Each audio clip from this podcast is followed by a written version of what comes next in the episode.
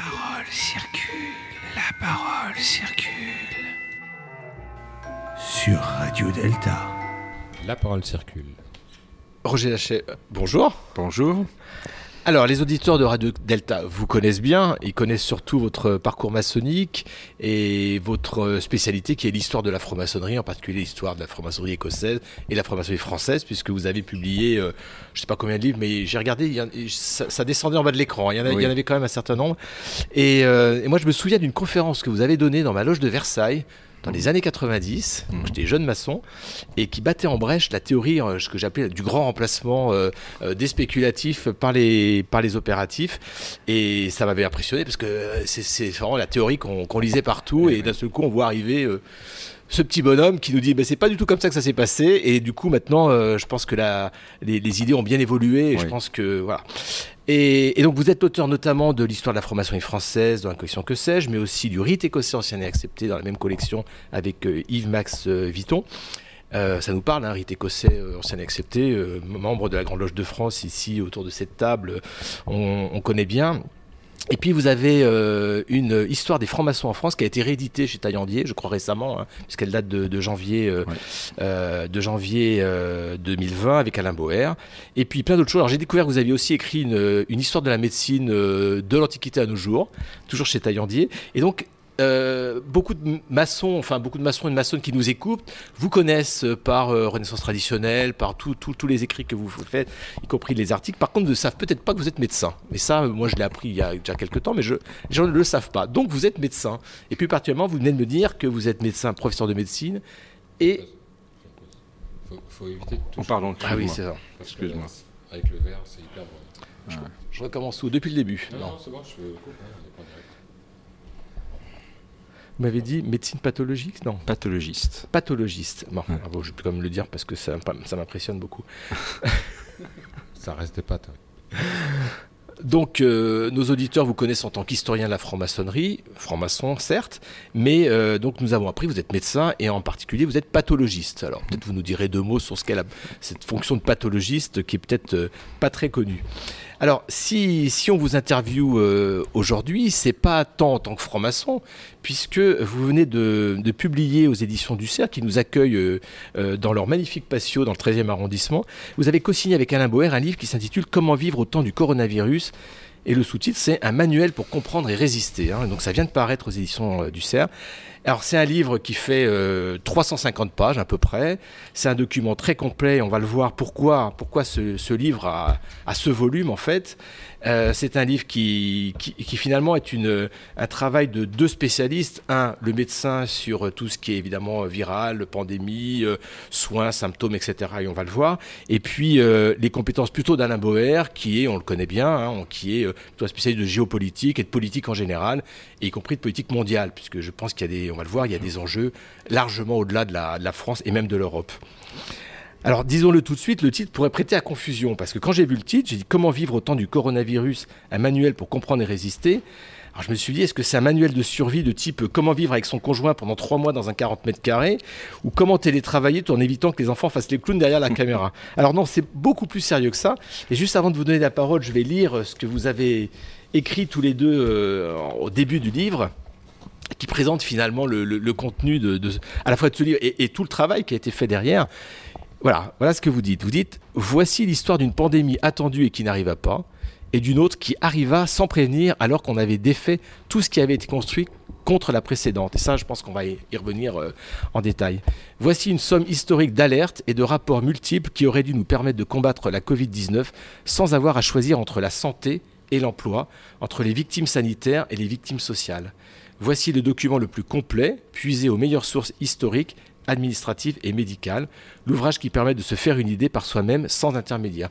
Je pense que on a tous vécu au moment de ce, confinement, on était tous branchés à 20h et même peut-être euh, en continu sur les chaînes télé et on entendait tout et son contraire. On était complètement perdus, à la fois sur euh, l'aspect médical, bien entendu, et puis sur, sur l'aspect euh, les mesures, hein, les mesures sanitaires, et puis en fait ensuite tout le, tout le développement politique qui s'est très vite euh, mis en place avec, mais vous allez le dire, peut-être les mensonges du gouvernement, et puis la espèce de, de retomber sur ses pieds. Enfin voilà. Donc, donc en fait, là, si vous voulez bien, on va, on va reprendre la table des matières du livre, parce que je, dis à nos auditeurs, 350 pages, ça peut faire peur, et en même temps, je dirais, il y a à peu près 100 pages qui sont écrites, qui sont rédigées par les deux auteurs, et qui, alors là, je me permets de dire qu'ils sont très bien écrites, c'est-à-dire c'est vraiment très très lisible et très agréable à lire. Et puis après, c'est des annexes qu'on n'est pas obligé de lire, mais on peut s'y reporter si on veut vraiment aller dans le détail de ce qui s'est passé euh, en allant bien, euh, bien avant, euh, on va dire, février ou disons, disons début 2020. Quoi. Alors au départ, au départ, il y a un virus au départ, il y a un virus, et ce virus, il arrive de Chine, mais en même temps, on le connaît. En tout cas, on connaît la famille de ce virus. Alors, Roger Dachat, en tant que médecin, en tant que pathologiste, c'est quoi ce virus? Euh, Vous l'avez dit, le, livre est né en fait du confinement. C'est-à-dire que en l'espace de, un très petit nombre de semaines, euh, nous nous sommes retrouvés en Europe occidentale, parce que naturellement cette question dépasse la France, nous nous sommes trouvés plongés au cœur d'une pandémie, c'est-à-dire de quelque chose dont nous avions oublié l'existence. Euh, la, difficulté des sociétés contemporaines, notamment par rapport à tout ce qui est scientifique ou médical, c'est qu'on a parfois acquis la conviction, complètement erronée, que nous savons tellement de choses que nous pouvons tellement de choses, que la technique, que la science, que la médecine ont accompli tellement de progrès que nous sommes quasiment à l'abri de tous les grands fléaux. Et brutalement, en l'espace de quelques semaines, on s'est retrouvé confiné. Euh, l'expression anglaise pour désigner le confinement est encore plus dure. Les Anglais disent lockdown, euh, c'est-à-dire en fait bouclé, bouclé chez soi. Et euh, c'est un traumatisme évidemment euh, médical, c'est un problème de santé euh, publique majeur, mais ça a aussi été très très vite un problème psychologique. C'est-à-dire que brutalement, les populations de l'Europe occidentale se sont trouvées confrontées, qui ont l'habitude euh, d'habiter dans un continent qui, qui n'a peur de rien, se sont trouvées confrontées à leur fragilité. Et euh, à cette occasion-là, Alain Boer euh, était confiné, moi j'étais confiné. Vous n'étiez pas confinés ensemble Non, pas confinés ensemble, mais souvent au téléphone parce qu'on on a écrit beaucoup de choses en commun et donc il arrive qu'on en parle. Mais euh, m'a appelé en me disant au milieu du confinement, il faut faire quelque chose parce qu'on est en train de vivre une expérience inouïe pour l'Europe pour occidentale. Alors, il y a effectivement, vous l'avez dit, deux points de vue, et c'est peut-être un peu l'originalité qu'on a voulu donner d'abord à, ce livre avant d'entrer dans le, dans le détail. Euh, il y a deux points de vue. Il y a le point de vue géopolitique politique plus proprement, social, euh, euh, organisationnel, qui est celui d'Alain Boer, qui est un spécialiste des situations de crise et euh, qui enseigne ces disciplines-là dans le monde entier, qui donc voit essentiellement la crise Covid comme une crise sociale et une crise géopolitique.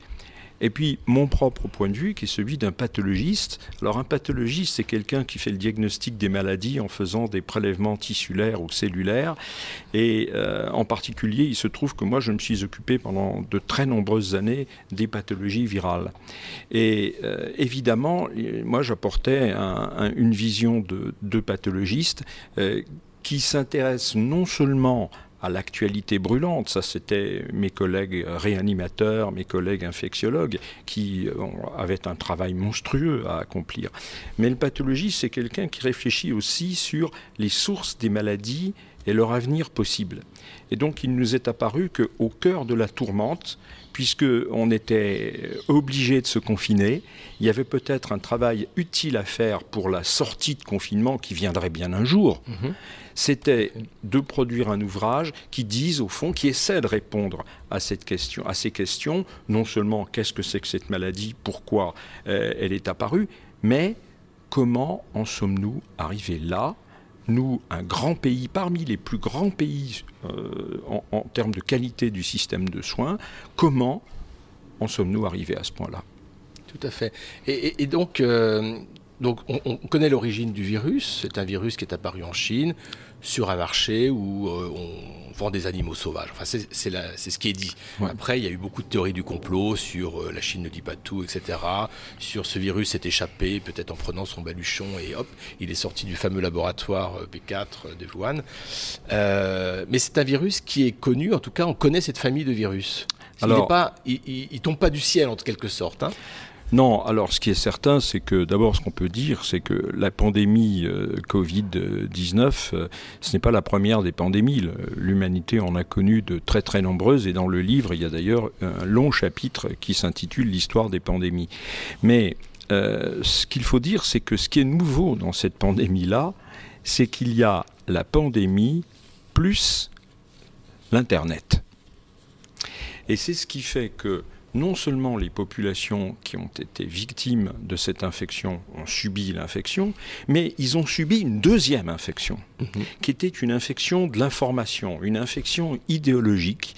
Et il a fallu gérer à la fois la difficulté générée par la maladie elle-même et le désarroi suscité par des informations innombrables, contradictoires, parfois totalement erronées, qui nous sont arrivées dessus à la même vitesse que, la pandémie.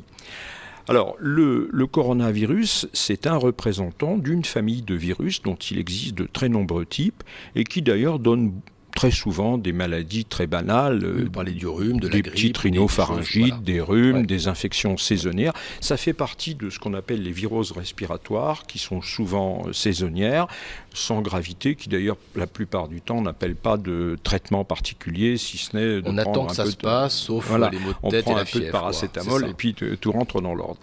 Mais euh, il a existé néanmoins euh, des- déjà des variétés de coronavirus donnant des syndromes beaucoup plus sévères. C'est ce qu'on appelle le syndrome aigu respiratoire sévère, euh, le SARS. Le SARS, ouais. Et on a connu un premier SARS qui était le SARS-CoV-1, qui est, qui est arrivé il y a déjà un certain nombre d'années et qui, bizarrement, s'est arrêté. C'est une, c'est une épidémie massive qui est morte de sa belle mort. mondial. Voilà, mais qui est morte de sa belle mort à telle enseigne que on avait commencé à développer un virus, et un, un vaccin, et qu'on a interrompu le développement du vaccin parce que l'épidémie avait disparu. Mais c'était évidemment une première alerte sur la possibilité qu'une épidémie de grande ampleur liée au coronavirus, comme à certains, comme à d'autres virus, ça aurait pu être une des variantes du virus de la grippe. hein. Euh, à la fin de la dernière, gue- de la première guerre mondiale, il y a eu cette fameuse grippe espagnole, qui 40 d'ailleurs à est- 50 millions voilà, de morts, hein, ce que vous dites dans le texte. qui est, qui est tout sauf espagnol, oui, d'ailleurs en plus, oui. et qui était lié à un variant de, du virus de la grippe. Donc là, on n'est pas dans le virus de la grippe, on est dans le coronavirus. Mais en tout cas, euh, on avait déjà euh, connu une première euh, pandémie qui n'avait pas eu l'extension de celle-ci. Et donc, et c'est tout l'enjeu euh, qu'on essaie d'analyser dans, dans ce livre. Premièrement, les pandémies ont accompagné l'histoire de l'humanité depuis euh, les origines même, depuis la préhistoire. Oui, d'ailleurs, j'étais très étonné. Vous, commencez par la préhistoire. Bien Je sûr. me suis dit, euh, un livre sur les pandémies va commencer par la peste au Moyen-Âge, enfin les Non, pestes. euh, Non, et on commence bien avant, donc on a des traces quand même de. Et bien sûr, et d'ailleurs c'est très intéressant parce que euh, les pandémies ont même accompagné l'évolution de l'humanité. Il y a, pour simplifier à l'extrême les choses, il y a une grande révolution qui va s'opérer quelques millénaires avant notre ère, qui est ce qu'on appelle la révolution néolithique. Mhm. Donc la révolution néolithique, c'est euh, c'est ce qui succède au paléolithique. Dans lors de la révolution néolithique, on passe d'une économie de chasseurs-cueilleurs à une économie d'éleveurs-agriculteurs. Et ça va de pair avec la sédentarité. C'est-à-dire qu'auparavant, on avait affaire à des petits groupes humains qui se déplaçaient en permanence pour trouver de, de nouveaux gibiers et, de nouvelles baies à accueillir. Et puis on passe maintenant à des gens qui cultivent et qui élèvent, qui s'installent et donc qui commencent à mettre en place des communautés humaines beaucoup plus importantes. C'est-à-dire que là, on a le regroupement des individus qui est le premier facteur favorisant sûr. la transmission des, épidémies. Euh, on voit très bien qu'aujourd'hui encore, en- dans, la, dans la pandémie actuelle, les continents ou les pays qui ont une faible densité de population sont beaucoup moins atteints que les autres. Donc la révolution néolithique, déjà, en, concentrant les populations, euh, favorise l'apparition des, des grandes épidémies. Et puis il y a un deuxième facteur, c'est que pour élever, ça veut dire des, du bétail, ça veut dire qu'il faut prendre des espèces qui jadis étaient sauvages et les domestiquer. C'est-à-dire qu'on établit un nouveau type de rapport entre les groupes humains et les groupes animaux, avec une frontière floue qui est que les élevages d'animaux domestiqués ou en cours de domestication attirent plus ou moins les animaux qui sont restés sauvages. Donc, la deuxième conséquence de la révolution néolithique, c'est d'établir une plus grande proximité entre les groupes humains et certains groupes animaux. Or, on sait qu'un grand nombre d'animaux sont porteurs d'agents infectieux, que ce soit des bactéries ou des virus. Hein. il y a trois grandes familles d'agents infectieux, les bactéries, les virus, les parasites. Euh, ces animaux sont euh, victimes d'un certain nombre d'infections qui sont propres aux animaux, qu'on appelle les zoonoses, et qui, pour l'immense majorité d'entre elles, ne sont pas transmissibles à l'homme. Mais la, fréquentation de plus en plus proche des animaux sauvages et des groupes humains fait qu'une nouvelle écologie infectieuse va s'organiser. Alors, ça peut être par exemple le fait que dans le cycle de reproduction de certains agents infectieux, ils vont, pendant une partie de leur développement, être abrités par des animaux, et puis pendant une autre partie de leur développement, être abrités chez, par des hommes. Ça. Mais ça suppose, pour que le cycle se continue, cette, cette euh, proximité. En fait. Et puis, il y a un autre, euh, un autre cas de figure, c'est une infection qui est strictement limitée euh, aux animaux et qui, à un moment donné, une mutation, un changement génétique, devient euh, pathogène pour l'homme. Et transmissible à d'autres hommes. Et transmissible à l'homme et développe de nouvelles maladies. Et typiquement, ce qui s'est passé avec le coronavirus qui nous occupe là en ce moment, donc le, COVID, le, coronavirus euh, le 2, c'est que euh, c'est ce qui se passe. Mmh. C'est-à-dire que, et ce n'est pas la première fois, c'est-à-dire qu'en en Chine, qui est vraiment le foyer majeur avec l'Asie du Sud-Est hein, également, on pourrait citer le Vietnam, euh, qui est vraiment le foyer majeur de naissance des grandes pandémies depuis maintenant un certain nombre de siècles. Euh, on a des zones de population qui euh, consomment des viandes sauvages, ce qu'on appelle dans d'autres continents de la viande de brousse. Ces animaux possèdent évidemment des, germes infectieux, des bactéries ou des virus qui normalement ne se transmettaient qu'entre animaux. Et le fait de consommer cette viande et ces animaux qui évidemment ne font l'objet d'aucun contrôle sanitaire par mhm. définition, facilite le fait qu'on rencontre un germe infectieux qui vient d'un animal, il n'est pas transmissible à l'homme on en rencontre un deuxième, un troisième, un quatrième. Et plus on est proche et plus on fréquente ces animaux, plus on augmente le risque qu'un jour, fait. Un de ces germes devienne pathogène pour l'homme. Et c'est très, très caractéristiquement ce qui s'est passé cette On peut faire le parallèle avec le, gibier, par exemple, en France, qui, qui sont porteurs de parasites et qu'on va, on va congeler pour euh, détruire les parasites. Par exemple, la viande de sanglier, ça c'est très connu chez les chasseurs. Exactement. Mais là, on est dans un autre domaine, c'est la virologie, c'est plus tout le Bien sûr. Mais, mais alors, chez ces animaux, ça donne des, des maladies qui sont parfois sérieuses, parfois pas très graves, mais quand elles s'adaptent à l'homme, évidemment, elles, visent d'autres cibles, de nouvelles cibles, et le résultat, c'est qu'elles peuvent déterminer chez l'homme des syndromes, c'est-à-dire un regroupement de symptômes extrêmement différents et éventuellement beaucoup plus graves que ce que ça détermine chez l'animal d'origine qui là en l'occurrence est euh, alors euh, soit le, pangolin, soit la chauve-souris ou le pangolin par l'intermédiaire de la chauve-souris, mais peu importe le réservoir animal, euh, qui d'ailleurs n'est pas le même. on salue nos amis pangolins, ne vous inquiétez pas. On va pas lancer une, omerta sur les, sur les pangolins. Ce sont nos amis les pangolins.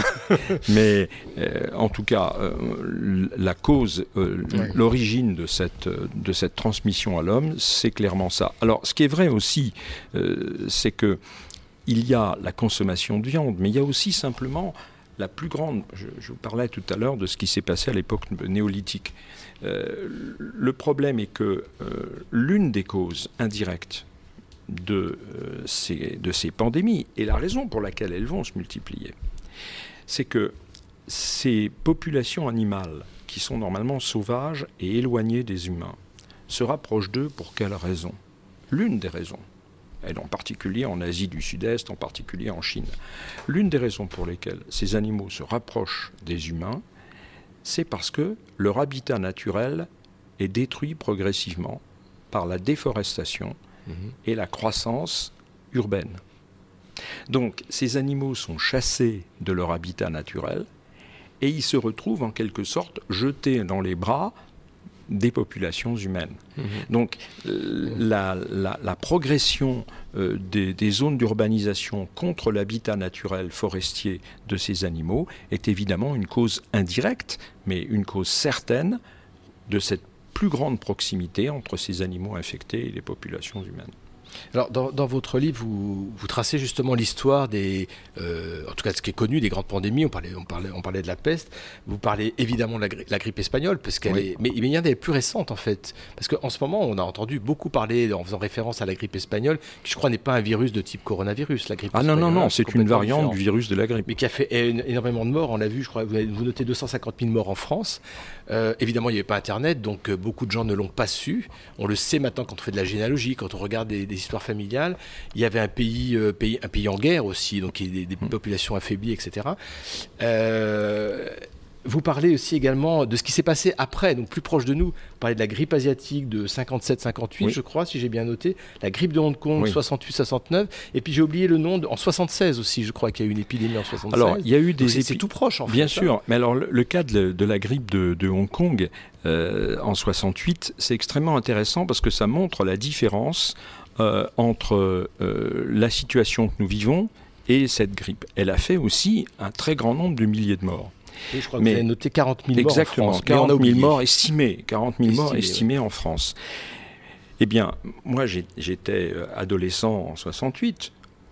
On en a à peine parlé. Quand on consulte rétrospectivement la presse de l'époque, il n'y a quasiment rien. Et bien entendu, on n'a pas confiné les gens, on leur a pas demandé de mettre de masque.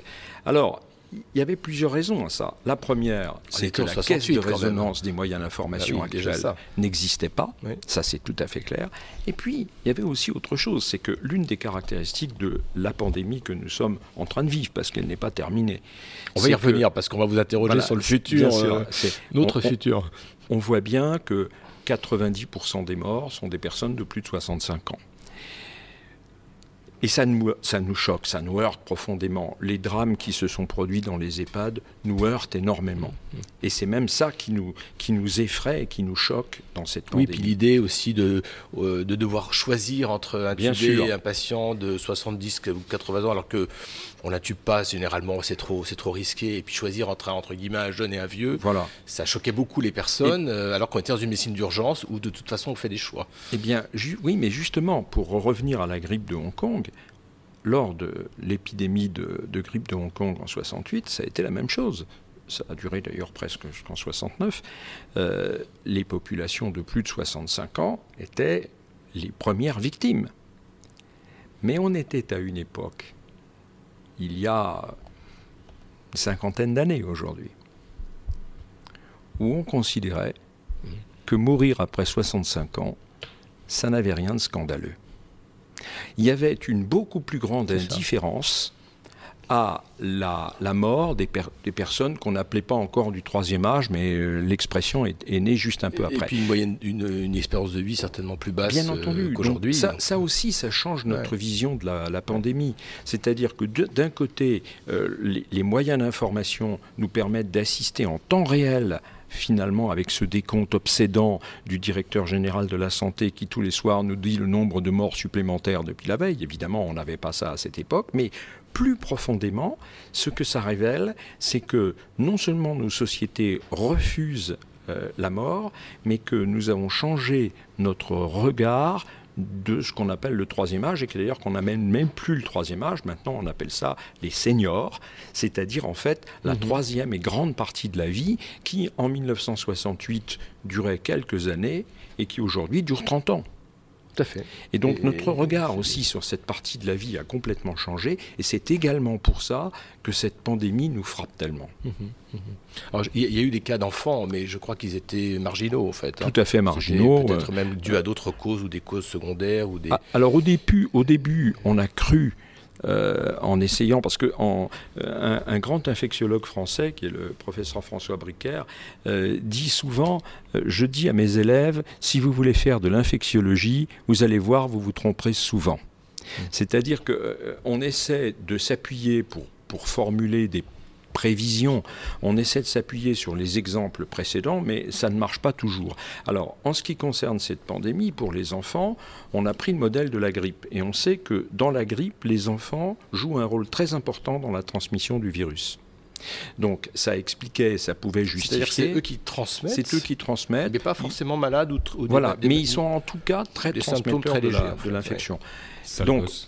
Avec ce, oui. ce méda- avec ce modèle-là, ça justifiait la fermeture des écoles et l'éviction de tout le monde, y compris des enfants. Puis on a découvert, mais progressivement, Oui, parce oui, que pas au début, en trois mois, on, on a accompli une somme faramineuse de progrès sur la connaissance de cette maladie. C'est fou, C'est ça qui, qui m'impressionnait quand j'écoutais les infos et que j'ai retrouvé dans votre livre, en fait, bien sûr. que en fait, euh, on, en- on apprenait en marchant. hein, C'est Ah, typiquement ça. Ce qui peut paraître effrayant pour le public en disant mais c'est quoi ces médecins qui connaissent Eh pas oui. leur métier, euh, qui ont oublié que la médecine, euh, bah, c'est comme la politique, c'est pas une science exacte Non. et qu'on apprend et que le virus, bah, il, à ce coup, il arrive et il est différent. Surtout que euh, il y a un concept qui, a été bien individualisé dans la médecine depuis déjà un certain nombre d'années, qui est le concept des maladies émergentes. C'est-à-dire qu'il ne faut pas croire que l'ensemble des maladies est un- une communauté de, de- de- de troubles de symptômes fixes et que ça a toujours été la même chose. La, la communauté des maladies au Moyen Âge n'est pas du tout la même que celle qu'on connaît au XVIIIe, ni celle de nos jours. Mais le problème, c'est que ça va de plus en plus vite. Et donc, il y a régulièrement des maladies qui disparaissent, Et puis il y a des maladies qui apparaissent, c'est ce qu'on appelle les maladies émergentes. Et on voit de plus en plus de maladies émergentes, notamment dans le domaine de l'infectiologie. Parce que, évidemment, les agents infectieux, et en particulier les virus, ont souvent une grande instabilité, pas tous, mais ont souvent une grande instabilité génétique. Donc, euh, à partir d'un modèle commun, un modèle un peu différent apparaît, et c'est une maladie différente. Donc, typiquement, euh, le Covid-19, c'est une maladie nouvelle qui, certes, est liée à un virus d'une famille qu'on connaît depuis longtemps, mais dans une forme entièrement nouvelle, et on a découvert la maladie à mesure qu'elle euh, qu'elle progressait. Est-ce qu'on peut faire une analogie avec ce qui s'est passé euh, au milieu des années 80 avec le VIH C'est-à-dire qu'au départ, euh, on ne connaissait pas les modes de, transmission, puisqu'il y avait tout et rien, enfin Oui. tout et son contraire. Et puis, euh, même les symptômes qui apparaissaient chez les malades, les homosexuels américains en particulier, euh, bah, on les a découverts au fur et à mesure en suivant ces, ces malades qui mouraient d'ailleurs assez vite. Parce Exactement. Et on d'ailleurs, était, au euh, début, on n'avait pas du tout la notion qu'il s'agissait d'une maladie infectieuse. Ouais. Euh, Oui, on a commencé à dire au début des années 80, euh, dans la communauté homosexuelle américaine, on observe euh, une fréquence anormale d'un cancer très rare, D'ailleurs, qui était le sarcome cancer, de hein, Kaposi. ouais. Pourquoi font-ils plus que d'autres un sarcome de Kaposi. Et il a fallu remonter toute une filière pour arriver à un agent infectieux, avec évidemment une fameuse polémique entre une équipe américaine et une équipe française qui se disputait la, paternité du, du virus, si je puis dire. Mais oui, on est un peu dans le, dans le même... Alors évidemment, la, la maladie n'a ni le même génie évolutif, ni le même type de gravité, parce que la- le paradoxe de cette, l'un des innombrables paradoxes de cette maladie, le Covid, la Covid-19, puisque l'Académie française maintenant a, a Ah, dit la qu'il fallait dire la La Covid, Covid-19. les, féministes ont Euh, réagi d'ailleurs. et donc, La Covid. euh, oui, euh, l'un des paradoxes, c'est que c'est une maladie dont la mortalité est relativement oui, faible. bien sûr, oui. oui, oui. Alors, elle est, elle est difficile à établir parce que pour établir de façon certaine la mortalité d'une maladie, il faut connaître de façon certaine le nombre de cas. Or, comme précisément un très grand nombre de cas sont asymptomatiques, on ne peut faire que des estimations. Et enfin, il y a un certain nombre de sous-populations qu'on a pu dépister de manière à peu près intégrale. Et donc, en gros, en tout cas euh, en France, elle est aux alentours de 0,6% de mortalité. C'est pas énorme. Seulement, et c'est ce qui fait qu'un certain nombre d'ailleurs d'infectiologues ont dit au départ, on va pas faire une histoire pour une maladie qui tue dans 0,6% des cas. Oui, sauf que ce raisonnement-là ne tient pas à partir du moment où on, on ne prend pas en compte un autre facteur qui est la contagiosité. C'est le fameux Une maladie, euh, mais bien ça, sûr, une R. maladie qui n'est pas mortelle et qui est faiblement contagieuse, nous sommes tous d'accord, ça n'est pas On grave. n'entend pas parler. Mais une pas le maladie 20 heures, hein. qui tue 0,6% des cas, mais qui va contaminer des dizaines de millions de personnes, eh bien, à la sortie, ça va faire des centaines de milliers de morts. Nous sommes là à peu près euh, dans les comptes mondiaux à 500 000 morts. Oui. Donc, euh, c'est aussi d'ailleurs le raisonnement qui avait été tenu par un certain nombre de pays, en particulier à un moment donné en Angleterre, mais aussi en Suède, qui disaient, mais on aura peut-être d'y revenir, on va simplement jouer sur ce qu'on appelle l'immunité collective. Alors le principe, qui d'ailleurs n'est pas faux, consiste à dire, quand on lâche un virus dans une population naïve, c'est un terme d'infectieux, c'est-à-dire une population naïve, c'est une population qui n'a jamais rencontré un certain agent infectieux. Donc on, y- on dit qu'elle est naïve pour cet agent infectieux. C'est-à-dire qu'il n'y a pas Quand- d'anticorps, en Elle- fait. voilà, elle, ne- protègent. elle ne- elle ne sait pas qui c'est. Donc quand on lâche un virus dans une population naïve, il commence à infecter, il produit les symptômes et puis éventuellement il tue des gens. Mais au bout d'un certain temps, alors le, le- le- le pourcentage est, est discuté, mais généralement on s'accorde pour dire que lorsque la population a été infectée dans la proportion de 50 à 60% l'infection s'éteint d'elle-même tout simplement parce qu'elle ne trouve plus suffisamment de portes d'entrée. C'est-à-dire que le virus n'a plus rien à manger. en voilà, fait. Le si virus tape sur euh, des gens qui ont déjà qui ont des, des anticorps, anticorps et qui par et conséquent détruisent le virus. Ce qui fait que à partir de 60% de population contaminée, le- on, pou- on pouvait tenir dans l'absolu ce raisonnement. Sauf que dans le cas qui nous occupe, euh, si on appliquait ça par exemple à la, à la Grande-Bretagne, avec euh, 65 millions de personnes, eh ben, c'était facile de compter qu'on allait avoir 400 000 morts. Et lorsque euh, l'Imperial College à Londres a dit oui, très bien, 400 000 morts, est-ce que les pouvoirs publics sont prêts à assumer 400 000 morts? Donc évidemment, branle-bas de combat, on dit non, c'est impensable. Aujourd'hui, on ne peut pas accepter une chose pareille. Alors, en revanche, et ça, ça fait partie des stratégies euh, alternatives qu'on aurait pu proposer et qu'un certain nombre d'épidémiologistes avaient proposées, on aurait pu, mais il aurait fallu évidemment s'y prendre dès le début, on aurait pu imaginer qu'une stratégie alternative du confinement total de tout le monde était un confinement ciblé. C'est-à-dire, si on avait su avant l'infection que 90% des morts avaient plus de 65 ans, on aurait dit on confine uniquement les populations vulnérables, les autres vont faire des infections soit asymptomatiques, soit bénignes, et vont développer des anticorps. Et donc là, et d'ailleurs c'est en pratique ce qui va se passer maintenant. C'est-à-dire Oui, que euh, euh, on va sans doute y revenir, mais euh, on, on dépiste euh, aujourd'hui en France une centaine de clusters, c'est-à-dire de petits foyers d'infection que l'on dépiste, que l'on trace, on garde les sujets contacts, on les isole, on les prend en charge, donc on annihile les clusters. Ça c'est très bien. Mais on prend en charge les clusters visibles, c'est-à-dire les clusters, puisqu'on ne dépiste que les gens qui ont des symptômes. Mais il y a partout plein de clusters invisibles. Tout à fait. Et ces clusters invisibles, ils vont se répandre et un jour, ils vont devenir visibles. Alors c'est l'un des raisonnements, c'est un des raisonnements qui, permettent de, de supposer, de d'imaginer qu'il puisse y avoir une deuxième vague euh, à l'automne, le temps que ces clusters se disséminent suffisamment, et à un moment donné, des gens vont faire des infections symptomatiques, et euh, évidemment, euh, Ouais. peut-être même que des cas sérieux vont apparaître. Donc ça, c'est l'une des inconnues du, du- du virus pour les mois qui viennent. On, on va y revenir un peu sur la fin, justement, sur, le, sur ce qu'on est, euh, Comment on pense l'avenir, si, si vous voulez, de, de cette pandémie et d'autres, des autres pandémies qui vont, qui vont arriver. Mais je voudrais revenir un petit peu en arrière.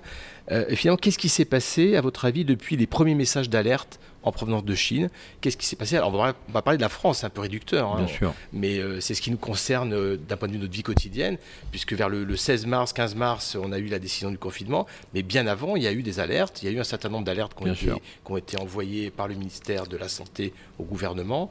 Euh, Qu'est-ce qui s'est passé en fait Euh, Oui, je vous posais la question. euh, vous nous avez donc expliqué en détail à la fois l'histoire des, des- des grandes épidémies que le monde a connues, les origines, comment fonctionne un virus, comment on peut être contaminé ou pas, et puis surtout tous ces, facteurs numériques qui permettent de comprendre la propagation du virus et du coup les politiques sanitaires qui vont, en découler. Et la question que je voudrais vous poser, c'est qu'est-ce qui s'est passé, en l'occurrence en France, hein, chez nous, puisque c'est nous, ça nous touche euh, tous les jours. hein. Je vois que vous avez amené votre masque qui est posé sur la table.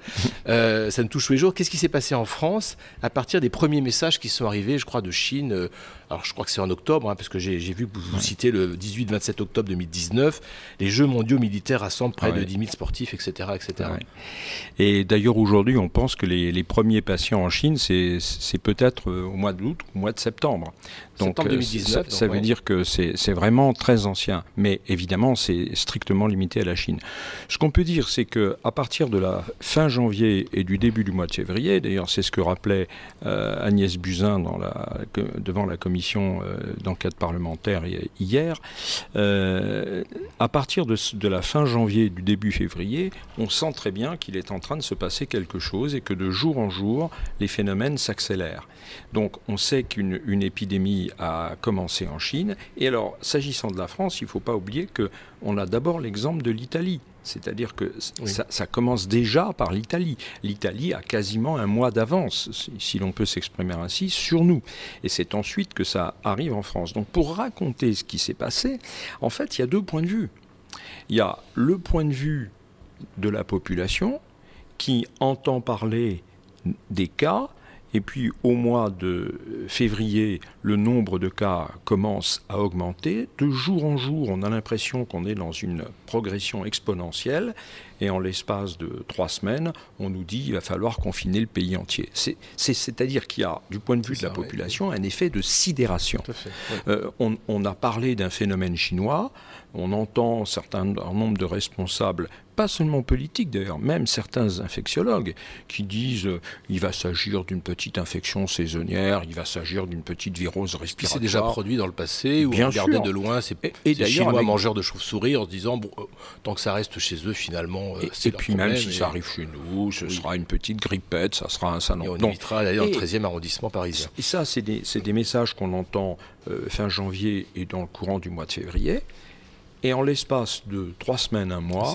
On est arrivé à des milliers et des milliers de cas, une augmentation exponentielle de l'infection, et le pays est confiné. C'est-à-dire qu'il y a un effet de sidération, comme si au départ tout ça n'était pas très sérieux, et que la, la- la maladie, en quelque sorte, se coagule en très très peu de temps. Ça, c'est le point de vue extérieur de la population, et ça explique d'ailleurs le choc psychologique que ça, que ça va créer. Puis il y a une autre manière de raconter l'histoire, c'est-à-dire les pouvoirs publics et les autorités sanitaires. Et là, pour l'instant, euh, c'est maintenant que l'histoire commence, si je puis dire. C'est-à-dire qu'il va falloir faire le bilan très précis. Il y a une commission parlementaire, il y en aura sans doute une autre. Euh, il y aura probablement plusieurs, plusieurs, plusieurs enquêtes qui seront diligentées et, et un très grand nombre d'auditions. Et je pense que cette affaire va durer des mois. Pendant des mois, on va essayer de euh, retracer ce qui était en arrière de la scène, ce qui, ce qui ne s'entendait pas, ce qui ne se disait pas. C'est-à-dire toutes les chaînes de décision qui ont Et- été prises ou pas d'ailleurs. Et, euh, et- et là, il faut distinguer, je crois, il faut distinguer deux choses. C'est ce qu'on essaie de montrer à l'aide de toute une série de, de documents qu'on a mis en annexe et, et qui serviront d'ailleurs peut-être à ceux qui seront chargés de, de- de participer à des commissions d'enquête ou qui simplement veulent comprendre. On disposait, dans l'appareil d'État, on disposait depuis des années, parfois depuis 15 ans, on disposait de nombreux rapports sur les pandémies antérieures qui se rapprochent plus ou moins de la- de l'actuel. et tous ces rapports disaient en gros deux choses. Premièrement, la tendance irréversible pour les raisons qu'on a évoquées précédemment, c'est-à-dire le fait que dans les régions où la plupart des pandémies naissent depuis déjà un certain temps, c'est-à-dire la Chine ou l'Asie du Sud-Est, la déforestation, la, la- la- la fréquentation de plus en plus proche des- des- de certaines espèces animales, tout ça fait que des virus émergents il va y en avoir de plus en plus et qu'il faut s'attendre. On a des rapports qui le disent en 2003, en 2004, en 2005 Ah oui, déjà, à cette qui époque, disent on savait il déjà faut s'attendre dans les 5 ans, dans les 10 ans, dans les 15 ans Mm. à une pandémie majeure. Donc, ça n'est pas une surprise. Les, infectiologues, les spécialistes, les épidémiologistes ont produit depuis 15 ans toute une série de rapports, et nous avons retrouvé la plupart d'entre eux, qui sont extrêmement clairs, extrêmement précis, et qui disent, première chose, il va y avoir dans 5, 10 ou 15 ans une pandémie majeure. Et la deuxième chose qu'ils disent, C'est c'est maintenant, là on est en 2003, 2004, 2005, mais on reverra le même, le même sujet en, en 2009, c'est maintenant qu'il faut se préparer. Et comment se préparer à lutter contre une pandémie? Euh, c'est pas simple parce qu'on ne sait pas ce que sera le virus. On ne sait pas quels traitements seront efficaces s'il y en a. Évidemment, par définition, puisqu'il s'agira d'un nouveau virus, on n'aura pas de vaccin. Donc ça veut dire que quand la maladie arrivera, il faudra, et on a bien vu que c'est ce qui s'est passé avec, le, avec la Covid, Ouais. à mesure que la maladie se répandait, on a mis à l'épreuve un certain nombre de traitements et on a commencé à travailler. Il y a de nombreuses équipes qui travaillent maintenant depuis de longues semaines sur la mise au point d'un vaccin. Mais tout ça demande du temps. Donc, les rapports produits à cette époque, il y, a, il y a 15 ans, disent en attendant, quand le virus ou la bactérie sera là, en attendant qu'on trouve le bon traitement et qu'on développe un vaccin, ce qui demandera des mois, des mois, fait. des mois, Oui, il faut qu'on soit prêt dès qu'elle arrive à un minimum de choses. Et là, c'est pour ça que nous avons fait un chapitre sur l'histoire des pandémies dans lequel on cite un certain nombre de textes du XVIIe, du XVIIIe, oui, du XIXe siècle. très Et on s'aperçoit que à chaque fois qu'une épidémie majeure arrive en Europe, on a pris essentiellement des cas européens. Quelques 16e, 17e, 18e, 19e siècle. On ne peut pas dire que c'est les mêmes périodes, les mêmes époques, les mêmes, les mêmes équipes. Mm. Les pouvoirs publics réagissent toujours de la même manière. Premièrement, elles disent aux populations ne vous inquiétez pas, ça n'est rien. Au bout de quelques semaines, tout le monde voit bien que ça n'est pas rien du tout. Les pouvoirs publics disent ne vous inquiétez pas, tout est prêt. Au bout de quelques semaines, on s'aperçoit que rien n'est prêt. C'était le cas. C'était le, c'était le cas. Oui. Et à ce moment-là, déjà au XVIIe ou au XVIIIe siècle, en désespoir de cause, mais vous voyez, avec le retard du déni initial, le retard de l'enfumage des populations en disant on, on a tout ce qu'il faut, c'est plusieurs semaines, parfois plusieurs mois, en désespoir de cause, on dit bon, tout le monde aux abris. Et on confine. Euh, déjà, euh, au XVIIe siècle, au XVIIIe siècle, quand on lutte contre la peste, on a très rapidement compris qu'il fallait confiner les gens. Donc on retrouve ces, ces- ce grand processus, C'est très quel frappant. que soit. Enfin, évidemment, ça, ça, Bien sûr. pas exactement la même chose, mais on retrouve un peu ça. Mais ce qui est frappant, c'est que euh, tout le monde reste chez soi et puis, Et puis, on isole les malades. forcément, et alors à la fin, ben, il y a un certain nombre de milliers ou de dizaines de milliers de morts, et puis on fait le, on fait le bilan de ce qui n'a pas été fait ou de ce qui aurait dû être fait. Mais ce qui est choquant dans l'occurrence, c'est qu'au au 16e, au 17e, au 18e, au 19e, et encore même au début du 20e siècle, on ne possède pas les connaissances médicales, on ne possède pas les moyens technologiques ou organisationnels. Les États ne sont pas structurés pour prendre rapidement des mesures de prévention. Donc, qu'il ne se passe rien et qu'on ne sache rien faire, on- malheureusement, on peut le comprendre. Mais nous sommes au début du 21e siècle, dans une des nations les plus, médicalement les plus développées du monde. On a depuis 15 ans de multiples rapports qui nous ont dit il va y avoir une pandémie dans 5 ans, dans 10 ans, dans 15 ans, Mm. ce sera un événement majeur. Il faut prévoir quoi donc? Bah, Du gel hydroalcoolique, des masques, des, des- des stratégies de confinement, en examinant différents scénarios de confinement pour mettre en place un plan qui pourrait être déclenché dès que la pandémie est arrivée. Et ce, ce qu'on a vu dans cette pandémie-là, et c'est tout le problème, c'est- qu'on n'avait rien. C'est-à-dire que les politiques n'ont pas suivi les scientifiques.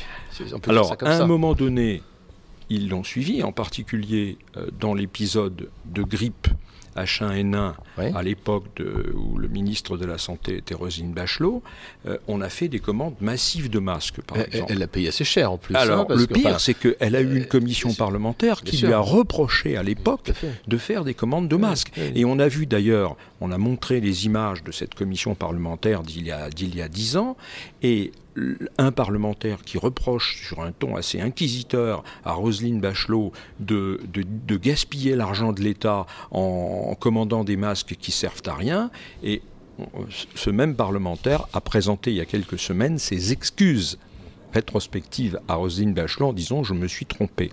Donc- on, se- moquait tous d'elle, quoi. Mais bien sûr, Mais bien sûr. Bien sûr. pense. Et, et donc, donc le, le- le stock de masques, c'est le premier problème. C'est-à-dire qu'il y avait un stock d'État, il y avait même un lieu de stockage, euh, on avait des, des- des- des- stocks extrêmement importants, il suffisait de les maintenir parce que c'est vrai. C'est 17 milliards, quelque chose comme Oui, ça, je crois. et dans votre livre. le- le- le- le- les masques ont une durée de péremption. Bon, même si la péremption ne veut pas forcément dire que dans une situation d'urgence, un masque est inutilisable. Mais en tout cas, il fallait maintenir ce masque et il y avait un, un plan d'organisation. Et à un moment donné, et ça c'est très récent, c'est dans les, on va dire, 5-6 dernières années, Ouais. on a laissé. Alors, il s'est passé deux choses. C'est que, d'une part, une partie du stock, et en particulier les masques FFP2, la gestion, qui sont les masques les plus protecteurs réservés au personnel de santé, la gestion a été laissée aux structures euh, consommatrices finales, c'est-à-dire aux structures de hôpitaux, santé, aux centres hospitaliers, Ça, éventuellement les- les- aux les régions. une, et il y avait par ailleurs un stock d'État. Mais ce qu'il faut bien dire, c'est que dans tous les cas, les stocks qui auraient dû être maintenus et gérés ne l'ont plus été. Et donc, au moment où la pandémie explose, alors qu'on avait des plans qui prévoyaient un stock important de masques, on s'aperçoit qu'il n'y a pas de masques. Ça, c'est le- premier point sur lequel Et- et il faudra... D'où euh, le- l'explication ou les, les propos des politiques disant le masque ne sert à rien. Alors, le Ça, pire, c'est- là qu'on est, ça qui est- qui incroyable, là quand même. que le- la chose devient complètement folle. Au lieu de dire ce que vous dites, c'est-à-dire, ok, mais à culpa, d'abord, la- le- les temps sont plus longs que nos temps de mandat. Après, bon, Bien ça sûr. c'est toujours facile à dire quand c'est pas nous, mais, Oui, mais on assume aussi les. vrai.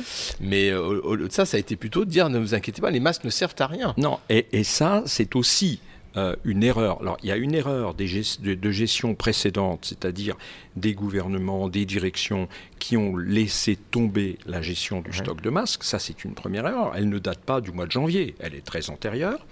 Mais l'e- l'erreur qu'on a commise, l'erreur supplémentaire qu'on a commise en découvrant cette, euh, cette carence de masques, c'est de dire, mais de toute façon, ça ne sert à rien. Alors qu'il aurait suffi de dire, on n'y peut rien, ou on verra plus tard pourquoi on en est là. On n'a pas suffisamment de masques. Mais fabriquer des masques en tissu. Un masque en tissu, c'est mieux que rien. Alors, évidemment, on brandissait des études montrant que le masque en tissu était deux ou trois fois moins protecteur qu'un masque FFP2. Et alors, si on n'a rien, un masque en tissu, et aujourd'hui, qu'est-ce qu'on voit? Bah, Aujourd'hui, les gens ont des masques en tissu. Donc, là aussi, à la, à la- à la- à la carence de gestion antérieure des masques, s'est ajoutée une gestion immédiate du discours des, des autorités publiques, du discours politique, catastrophique. Parce qu'on n'a pas euh, voulu mettre la population devant la réalité qu'on découvrait. Et il aurait d'ailleurs été d'autant plus facile de le dire que, dans une certaine mesure, la- l'administration présente n'était pas complètement responsable de cette situation. Mais l'aggravation consiste à dire le masque ne sert à rien. Ça a donné lieu, évidemment, de la part de- du porte-parole du gouvernement à des, à des déclarations complètement hallucinantes disant qu'il fallait avoir un bac plus 12 pour, euh, pour manier un masque et se le mettre sur le, sur le visage. C'est c'est complètement fou. Et plus, puis alors, plus, et on, on va y revenir, excuse-moi, tout- tout- toutes les fake news, les, les contradictions dans les prises de position, aussi bien des scientifiques que des politiques, Oui. mais ça on va y revenir aussi. euh. bien sûr, Mais je crois que Gilles avait une question de. Alors, on appelait ça une question d'auditeur. Il y a des auditeurs, Gilles? Oui, moi. je le considère comme auditeur. Eh. Euh, J'étais en train de me demander s'il n'y avait pas eu un, s'il n'y avait pas aujourd'hui en fait un, un anti-syndrome euh, de, la- de la ligne Maginot.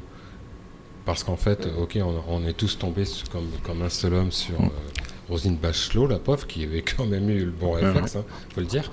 Et le, le fait qu'on qu'on laisse, qu'on laisse tomber ces stocks et tout, est-ce qu'il n'y a pas ce fameux syndrome de la ligne Maginot qui est, qui est maintenant ancré de- chez, les, chez les patrons de la France en disant attention, ne, ne reconstruisons pas des lignes Maginot Et Oui. coup, Alors, c'est bien possible et c'est une grave erreur. Parce que sur le plan de la stratégie militaire, la ligne Maginot était une erreur considérable, parce que quand on a une ligne Maginot et qu'on passe au-dessus, bah, c'est comme s'il n'y avait pas de ligne Maginot, alors que les virus, eux, ils font toujours ce qu'on attend d'eux.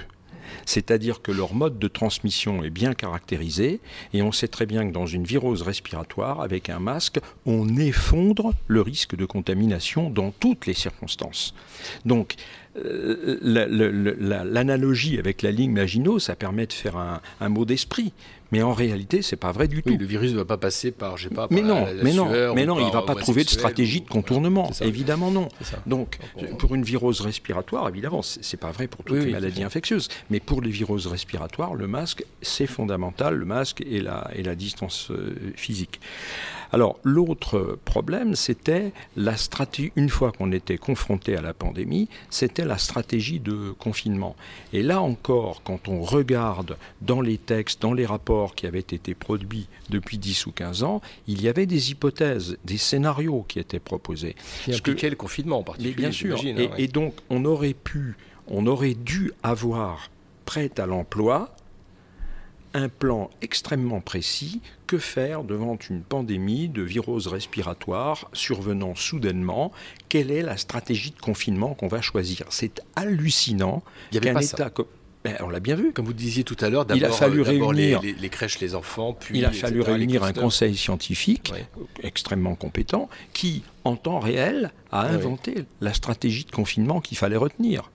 Et qui a retenu une stratégie qui a donné ses fruits, puisqu'aujourd'hui, euh, on le voit bien, euh, euh, les, services de réanimation sont quasiment vides. Bon, donc le confinement a réussi. Mais on aurait pu imaginer des stratégies alternatives de confinement, simplement elles auraient été un peu plus délicates à mettre en œuvre, et ça aurait été plus facile si on les avait prévues, si on les avait annoncées, si on les avait préparées. Et là aussi, on a inventé le monde nouveau à mesure que les, que les événements se produisaient.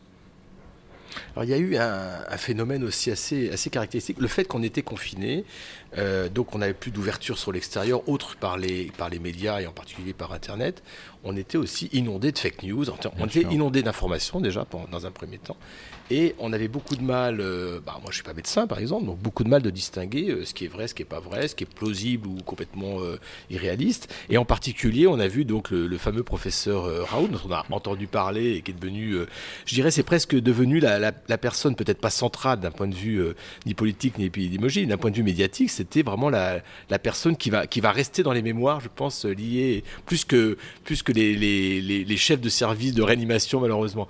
Et, et, et donc, il y avait ce fameux traitement à la chloroquine. Mmh. Euh, qui... qu'est-ce que vous en pensez en tant que médecin déjà par rapport à, cette, euh, à, ces, syndromes et à cette maladie? Alors d'abord, il faut dire une chose préalablement.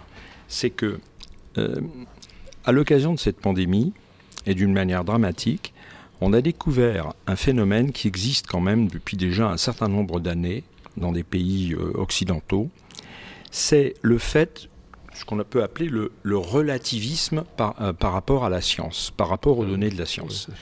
C'est-à-dire qu'il y a des spécialistes, des chercheurs qui euh, propose des, théories, qui propose des stratégies, qui propose des traitements, et ça ne se décrète pas n'importe comment. Il y a toute une méthode dans la science. Il y a ce qu'on appelle des conférences de consensus, il y a des, des, groupes qui font des recommandations, et donc quand on finit par proposer une stratégie de traitement ou de diagnostic, c'est le fruit de la collaboration de dizaines et de dizaines de chercheurs dans le monde entier pendant des mois et des années. C'est comme ça que se construit la science médicale mmh. aujourd'hui. Mmh. Et à côté de ça, vous avez sur les réseaux sociaux ou dans n'importe quelle presse des gens qui ont des idées sur tout, et notamment sur les sujets auxquels ils ne connaissent rien, mais le fait que les réseaux sociaux et l'Internet ne filtrent strictement rien fait que l'avis des experts constitué selon la méthode que je rappelais à l'instant et l'opinion d'un zigoto qui sévit sur la toile, c'est exactement la même chose. C'est mis, au même, mis au même plan et en fait. C'est mis au même plan. Euh, ça, ça, va répondre en fonction de ce qu'on est et non pas de ce voilà. qui est véhiculé et, en fait. Et hein. euh, on entendra par exemple, oui, les, scientifiques recommandent, mais moi je pense que. Bah, c'est très, très, honorable, mais euh, le, le relativisme par rapport aux données de la science, ça c'est un premier problème. Alors, s'agissant de la chloroquine, il y a d'ailleurs eu quelques autres polémiques à l'occasion de tout ça. Dans la mise au point soit des stratégies diagnostiques, soit des, stratégies de traitement dans la médecine moderne, il arrive très fréquemment qu'il y ait des opinions différentes entre des équipes différentes. Bien sûr. C'est ce qu'on appelle la controverse scientifique. La controverse scientifique, elle a ses règles, elle a ses méthodes, elle a ses exigences. Euh, ça n'est pas euh, la polémique publique, ça n'est pas l'invective. C'est on produit des études, on les compare et on essaie de déterminer quelle est. Et là, malheureusement, dans l'urgence, un certain nombre de personnalités se permettent de déclarer qu'ils peuvent s'affranchir des règles qu'elles-mêmes ont acceptées et ont mises en œuvre pendant des années dans leur carrière, mais que brutalement elles s'en affranchissent et qu'elles ont raison contre tout le reste de la communauté scientifique. Et justement, comme il y a déjà depuis très longtemps dans, dans l'esprit du public un certain relativisme à l'égard de la science, ça aggrave encore les choses. Relativisme et méfiance, puisque la science est forcément aux mains euh, des lobbies commerciaux, c'est-à-dire des industries pharmaceutiques. Alors, bien sûr, tous les mythes complotistes remontent, euh, évidemment, euh, comme, comme la, chloroquine ne coûte pas cher et que les autres antiviraux qu'on peut développer coûtent cher, forcément, c'est un... Alors, le pire, c'est que ça peut, à un certain niveau, ne pas être complètement faux. C'est-à-dire qu'évidemment, les grandes euh, firmes pharmaceutiques ont intérêt à vendre des produits pharmaceutiques, c'est bien évident. Mais euh, encore une fois, penser que tout qu'une main cachée dirige et que tout est, le résultat d'un complot, c'est tout simplement insoutenable. Et malheureusement, dans l'affaire de la chloroquine, la personnalité exubérante du professeur Raoult, qui pense qu'il peut avoir raison contre la communauté médicale quasiment unanime, euh, évidemment, a, suscité le trouble dans, dans, les esprits. Et je pense malheureusement laissera des traces parce qu'il il sera de plus en plus difficile de faire entendre un discours raisonnable en termes de santé publique dès lors que des tribuns autoproclamés, parce qu'aujourd'hui euh, il, ne peut plus, euh, il ne parle plus comme un scientifique, il parle comme un tribun populiste euh, qui dit qu'il est une star et qu'il se compare à Mozart. Alors même s'il a raison, on ne parle pas comme ça quand on fait, de la médecine et de la science au XXIe siècle. Et c'est ça qui fait que cette affaire est extrêmement regrettable qu'il ait raison ou qu'il ait tort, il se trouve qu'il est le seul à, peu près au monde à soutenir son opinion sur la chloroquine, qu'il existe 15 études contrôlées qui montrent que la chloroquine n'a aucun effet. Bon, peut-être faudra-t-il qu'il y en ait 20, 25 ou 30, mais euh, au-delà de ça, qu'il ait raison ou qu'il ait tort, ce qui est infiniment dommageable, c'est la, la, méthode qui a été utilisée pour porter dans le, sur la place publique le débat scientifique qui devait rester un débat maîtrisé, un débat contrôlé, un débat débat raisonné. La parole circule, la parole circule, la parole circule. Sur Radio Delta.